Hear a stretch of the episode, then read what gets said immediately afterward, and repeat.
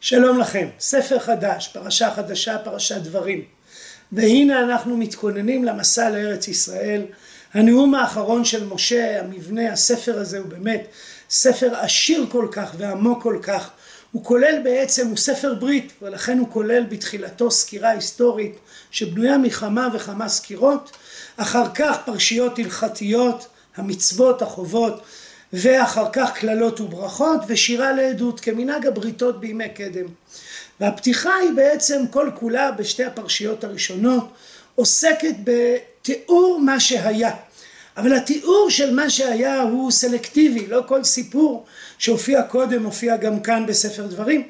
ולא כל סיפור שהופיע באופן מסוים מופיע באותו אופן כאן, משום שהזיכרון הוא תמיד קשור להווה.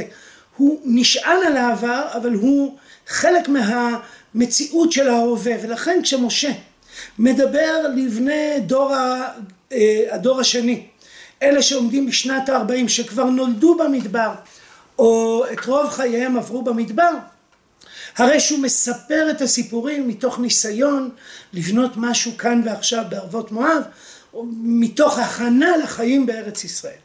הרעיון הזה יסביר איזה אירועים נכנסים ואיזה לא נכנסים. למשל, רד"צ הופמן, שמדבר על הפרשה שלנו, מסביר שלא לחינם סיפור המרגלים וסיפור המעפילים נמצאים פה, וזה אני חושב דבר פשוט, משום שזה מסביר את כל העיכוב של 40 שנה עד, עד לרגע הזה, אבל הוא גם מסביר את האזכור של האיסור לכבוש את ארצות אה, אדום עשיו ולוט, כלומר עמון ומואב, לעומת המלחמה בסיחון.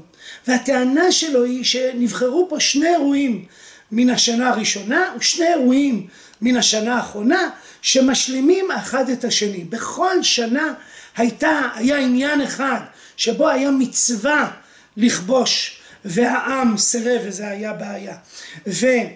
ואחר כך הוא ניסה לפעול וגם זאת הייתה בעיה, כך בשנה הראשונה, וכתיקון בשנת ה-40 יש את אותו מודל אבל הפעם באופן חיובי. אסור לכבוש את ארצות עשיו ולוט והעם מקיים את הצו ולא כובש אותם מיוזמתו ויש עניין לכבוש את סיחון ועוד והעם מקיים את הפעולה האלוהית. כלומר בא רד"ד צופמן ואמר לא לחינם נבחרו ארבעת האירועים האלה משום שהם מייצגים את הכישלון של הדור הראשון לעומת ההצלחה של שנת הארבעים ובכל פעם בכל אחד אחת מן השנים מופיע אירוע שצריך להימנע ואירוע שצריך לפעול והנה העם נכשל תמיד בשנה הראשונה הוא מצליח בשנת הארבעים לכן הוא בשל לכניסה לארץ.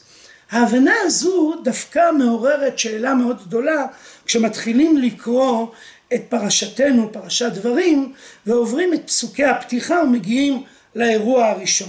והאירוע הראשון הוא סיפור מינוי השופטים. כך אומר לנו הכתוב ואומר עליכם בעת ההיא לאמור לאוכל לבדי שאת אתכם.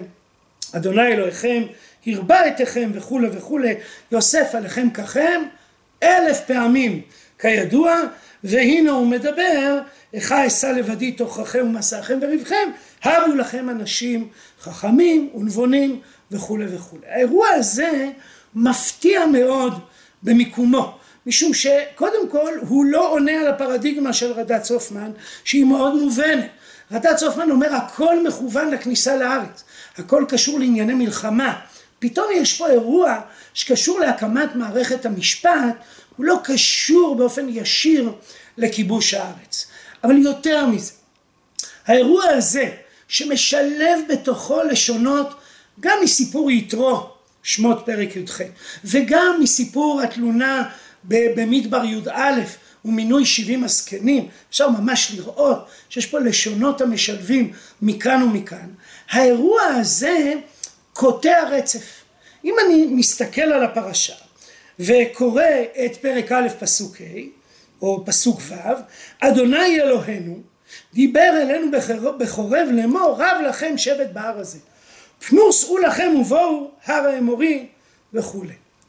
ראה נתתי לפניכם הארץ הזאת בואו רשו את הארץ מה ההמשך הטבעי של בואו רשו את הארץ סיפור המרגלים וסיפור אה, סיחון ועוד ואילו כאן פתאום מופיע סיפור השופטים והתחושה שהסיפור מפתיע או קוטע את הרצף הוא האמירה אם אני קורא את הפסוק שלפני כתוב אדוני אלוהינו דיבר אלינו בחרב לאמור רב לכם פנו שאו ומיד בסוף הקטע העוסק במינוי השופטים מופיע ונישא מחורב כלומר פסוק י"ט שמופיע אחרי הסיפור הוא ההמשך הטבעי של פסוק ו' שנמצא לפני הסיפור והסיפור של מינוי השופטים נמצא שם בתווך חריג בכל המבנה של שנה ראשונה ושנת הארבעים קוטע את הרצף.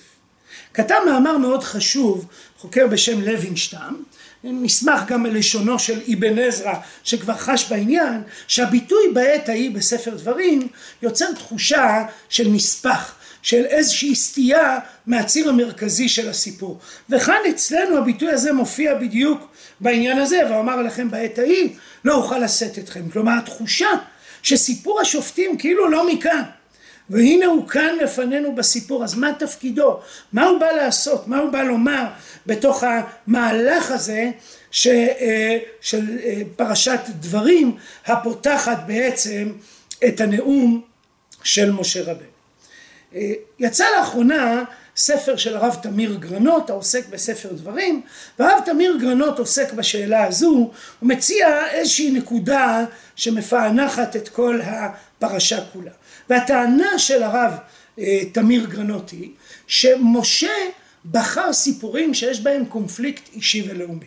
כלומר משה לא בחר כל סיפור זה פשוט אז הוא בחר סיפורים שיש בהם איזה קונפליקט קונפליקט לא, לא סגור לא מפוענח. וכאן בפתיחת הסקירה ההיסטורית של משה כחלק מספר הברית הוא מבקש לסגור את כל העניינים שעוד נותרו פתוחים.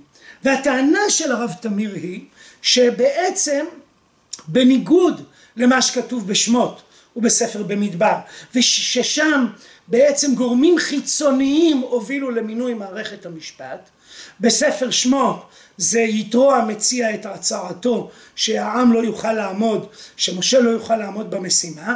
בספר במדבר זאת תלונה של משה שנענית על ידי הקדוש ברוך הוא במינוי שבעים הזקנים. כלומר גורמים חיצוניים, גורמים של קושי, הובילו לשינוי מערכת המשפט. לא כך מופיע הדבר אצלנו. כשאנחנו קוראים בפרשתנו, אומר הכתוב, הכתוב נראה זה רעיון של משה. ויותר מזה, משה מתאר את הדברים בלשון של ברכה. ואמר עליכם בעת ההיא לאמור לא אוכל לבדי שאת אתכם. אדוני אלוהיכם ירבה אתכם והנכם היום ככוכבי השמיים לרוב. יש פה איזה ברכה והנה משה מוסיף עוד ברכה. אדוני אלוהי אבותיכם יוסף עליכם ככם אלף פעמים ויברך אתכם כאשר דיבר לכם הבו לכם אנשים והטענה של הרב תמיר גרנות היא בעצם שההבדל היסודי בין הסיפור בספר שמות לבין הסיפור בספר דברים הוא האם שינוי מערכת ההנהגה והמשפט נעשה בדיעבד או לכתחילה. בספרי שמות ובמדבר הוא תוצאה של אילוץ, של קושי, של משבר. לעומת זאת בספר דברים כוח פנימי, ברכה המתגלה בעולם מובילה בעצם את משה רבנו להקים את מערכת המשפט. איך מסתדרים עם הסתירה הזו שבין הדברים. כאן בא הרב תמיר ואומר את מה שאמרנו בתחילת שיעורנו, שהסיפור הוא אף פעם לא תיאור של העבר, אלא פרשנות לאירועי העבר במציאות של הווה הפונה אל העתיד. והטענה היא שבעצם מה שמשה אומר, שבפרספקטיבה של 40 שנה הוא מבין שמערכת המשפט היא מערכת מבוזרת באופן אידיאלי. זה לא אילוץ, זה לא קושי טכני או נפשי מנטלי של המנהיג שמצריך ביזור מערכת המשפט וההנהגה, אלא יש פה משהו, יש פה איזו הבנה שככה דברים צריכים להיות לכתחילה. משה כשהוא מתאר את הסיפור של מינוי השופטים הוא בעצם מספר אותו מנקודת מבטו היום כאדם האומר תשמעו זה ברור מאליו שצריך מערכת משפט והנהגה מבוזרת. זה ברור מאליו שאתם צריכים להשתתף בתוך התהליך ולבחור אנשים שיצטרפו אל מערכת המשפט כדי שמערכת המשפט תפעל באופן יותר נכון. וכך הרב תמיר עובר פרשייה פרשייה ומנסה להסביר מדוע היא נמצאת כאן. ושימו לב שהרב תמיר בעצם שינה במובן מסוים את הציר של רד"צ הופמן, משום שרד"צ הופמן דיבר על פרשיות הקשורות לכיבוש ומלחמה בשנה הראשונה ובשנת הארבעים. ואילו כשהרב תמיר מגדיר את התמה המרכזית כנושאים בלתי פתורים מבחינה אישית ולאומית, הרי שסיפור מערכת המשפט יכול פתאום להיות חלק מן המערכת סיפורים שמובאת כאן. אה, יש כמה קשיים בעמדתו של הרב תמיר בעניין הזה, כלומר לא ברור למה דווקא רק הנושאים האלה הם בעצם קונפליקט בלתי פתור והרב תמיר קצת מתעלם מהמרירות שנמצאת בסיפור.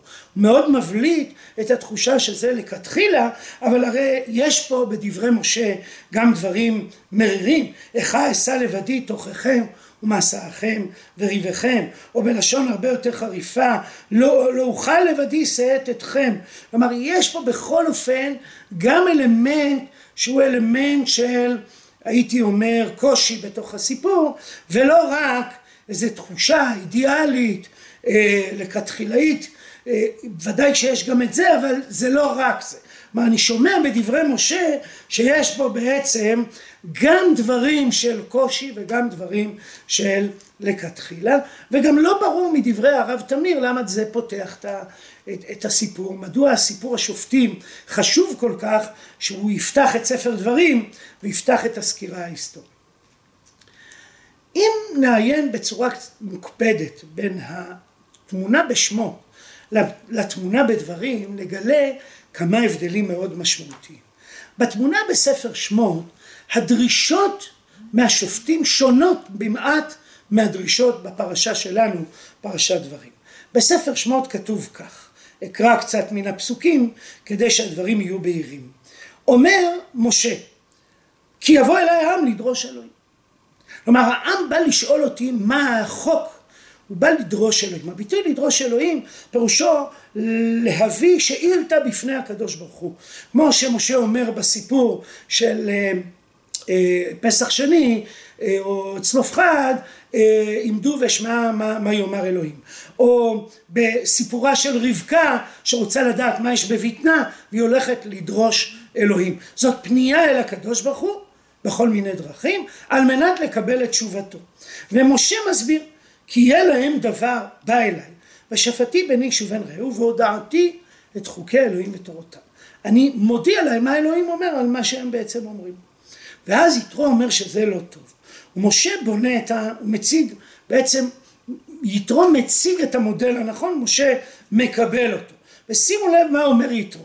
יתרו אומר כך, ויהי אלוהים עמך, היה אתה לעם למול האלוהים. כלומר המודל שמשה שואל באלוהים יישמר. ובטעת את הדברים אל האלוהים. אתה תהיה המתווך שמפנה את השאלה האלוהים בדיוק כמו בסיפור צלופחד ובסיפור פסח שני. אבל, ואתה תחזה מכל העם אנשי חי.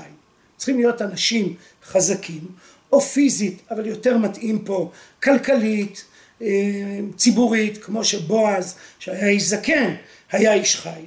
יראה אלוהים, אנשי אמת, שונא ועצה. כלומר התכונות המרכזיות שמאפיינות את השופטים לפי ספר שמות הם שהאנשים יהיו חזקים, בעלי מעמד וישרים. ישרי דרך, יראה אלוהים, אנשים ישרים שאינם לוקחים שוחד. מה הדרישות בספר דברים? בספר דברים אומר הכתוב דברים קצת אחרים.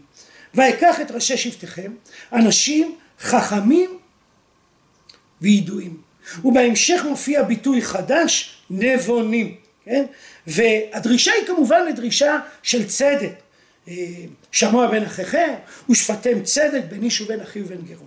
אבל ההגדרה של בעלי התפקיד היא ידועים, כנראה המקבילה לאנשי חיל, אנשים משמעותיים, בעלי מעמד, בעלי עוצמה, כשהם פוסקים פסיקה מקשיבים לה. אבל נכנס פה מושג חדש חכמים. ואילו המושג ישרי דרך מופיע בספר דברים בהבלעה ואינו אחת ההגדרות היסודיות של השופטים. מה ההבדל הזה? מדוע יש הבדל? והבדל נוסף, שימו לב, מה קורה כשיש שאלה ממש קשה? אומר הכתוב, אומר משה, בספר דברים, כי המשפט לאלוהים, המשפט שייך לאלוהים, והדבר אשר יקשה מכם, תקרבון אליי ושמעתיו. בעוד שבספר, בפרשת יתרו, משה מפנה את הדברים לאלוהים. הרעיון הזה שמשה יודיע את חוקי האלוהים, יהיה אתה אל מול, אל מול האלוהים, הוא מוטיב מרכזי, הרי שבספר דברים, הדברים נסגרים איפה? אצל משה. משה הוא הערכאה העליונה, משה הוא בעצם הבג"ץ של השאלות המסובכות, והוא-הוא הפוסק את ההלכה. מה המשמעות של ההבדל? נדמה לי שיש ביטוי אחד בסיפור בדברים שמתחיל לחשוף את הסוד של הפרשה והוא הביטוי שהשופטים יהיו קשורים לשבטים השונים. כן? אומר וידועים לשבטיכם ואז הוא אומר ויקח את ראשי שבטיכם ואז הוא אומר ושרי חמישים ושרי עשרות כמו אותו ציטוט כמו בפרשת יתרו אבל שימו לב להבדל ושוטרים לשבטיכם. הפרשה הזו מסגירה שהסיפור הזה קשור באופן עמוק למצוות המשפט שהופיעו בפרשת שופטים. שופטים ושוטרים תיתן לך בכל שעריך, אשר אדוני אלוהיך נותן לשבטיך. והמודל הזה, שיש שוטרים ערכאה נמוכה, שהם הבתי המשפט השבטיים, ואחר כך יש ערכאה עליונה שנמצאת במקום אשר יבחר השם, בעצם נמצאת פה בסיפור שלנו. היא כבר נרמזת פה. אני רוצה להציע שסקירת הסיפור על מינוי השופטים הוא עם הפנים אל העתיד, הוא מכין אותנו כבר לענייני המשפט שיופיעו בהמשך.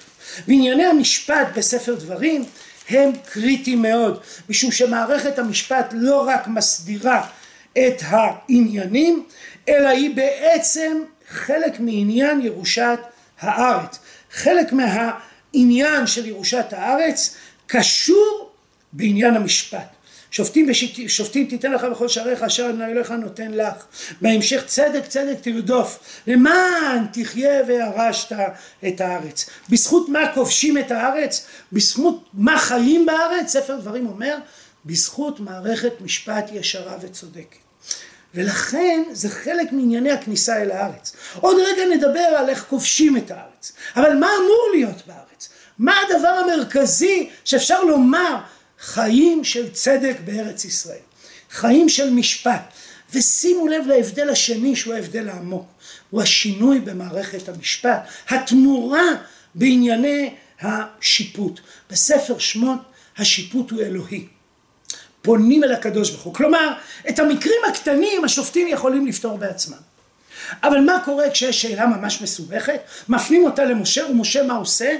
מפנה אותה אל הקדוש ברוך הוא. ובעצם יש פה מערכת משפט של התגלות, וזה עולה אפילו מפרשת שופטים. כשמעיינים בפרשת שופטים, וכולנו מכירים את הפרשנות של חז"ל, שאלוהים זה דיינים, אבל אם קוראים את הפסוקים כפשוטם, אפשר בהחלט להציע שיש פה מערכת משפט ניסית, מערכת משפט שיש בה מימדים של פנייה אל הקדוש ברוך הוא, כמו למשל אני קורא לכם מפרשת אה, משפטים על כל דבר פשע, על שור, על חמור, על שא, על שלמה, על כל עבודה אשר אמר כי הוא זה עד האלוהים יבוא דבר שניהם אשר ירשיעון אלוהים. אז אפשר להציע שירשיעון אלוהים זה הדיינים. אבל אפשר להציע שיש פה שיפוט אלוהי שספר שמות מדבר בשפה שהשופט הוא אלוהים ממש.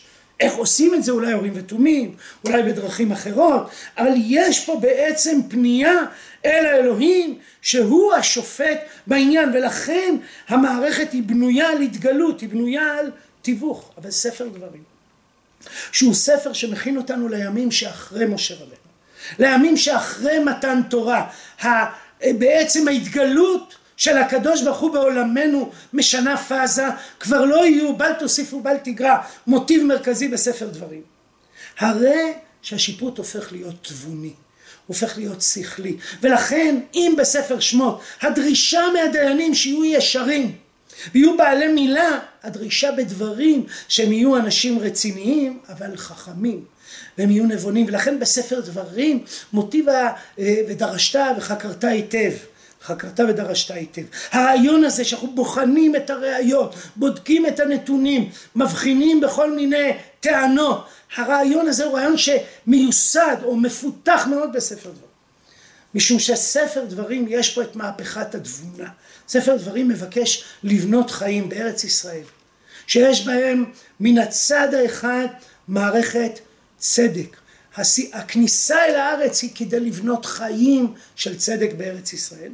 מצד שני הכל נבנה כבר על תבונה, על הבנה, על ולימדתם אותם את בניכם. הרעיון הזה שההתגלות עומדת להסתיים בעולם ומעכשיו מתחילה הפרשנות כדרך להבין את דבר השם בעולם. והמשפט הזה בפרשתנו שאומר, כן, לא תכירו פנים במשפט, כקטון כגדול תשמעו, לא תגורו מפני איש, כי המשפט לאלוהים הוא משנה עכשיו את המשמעות של הביטוי אלוהים. אם בספר שמות אלוהים הוא מקור ההתגלות הישירה הקשורה לשאלה הספציפית, כי אנחנו נודדים במדבר ויש תקשורת ישירה כל הזמן, הרי שבספר דברים יש כבר הגדרה אונתולוגית של הדבר. משפט לאלוהים, המשפט שייך לאלוהים, מי מפעיל אותו? לא בשמיים, מי? אומר ספר דברים, משה רבנו כאן על הארץ, השופטים בחוכמתם הם אלה שיפענחו. שימו לב שהתמורה בחוק, שעוד נדבר עליה כשנדון במעבר בספר דברים מעד אחד לשני עדים, משנה גם את הסיפור. התמורה היא גם בסיפור, הסיפור משתנה, הזיכרון משתנה. ובעצם אם בספר שמות הסיפור הוא סיפור של התגלות, הרי כשאני עובר לספר דברים, עומד מול דור שנות הארבעים, מכוון את פניי אל החיים בארץ ישראל שבהם כבר לא תהיה התגלות ישירה בכל עניין, בכל דבר משפט, הרי שהסיפור מתחדדת פה ההבנה שאנשים אמורים להיות גם חכמים ונבונים והמקרה הקשה יבוא אל משה והוא יפתור את העניין. בעצם הסיפור הפותח מאגד בתוכו שני עקרונות יסוד שילוו אותנו בספר הזה. העולם של התבונה וההבנה והעולם של בניית מערכת משפט משום שהחוכמה היא לא רק להיכנס לארץ הרעיון הוא לחיות בארץ בצדק ובמשפט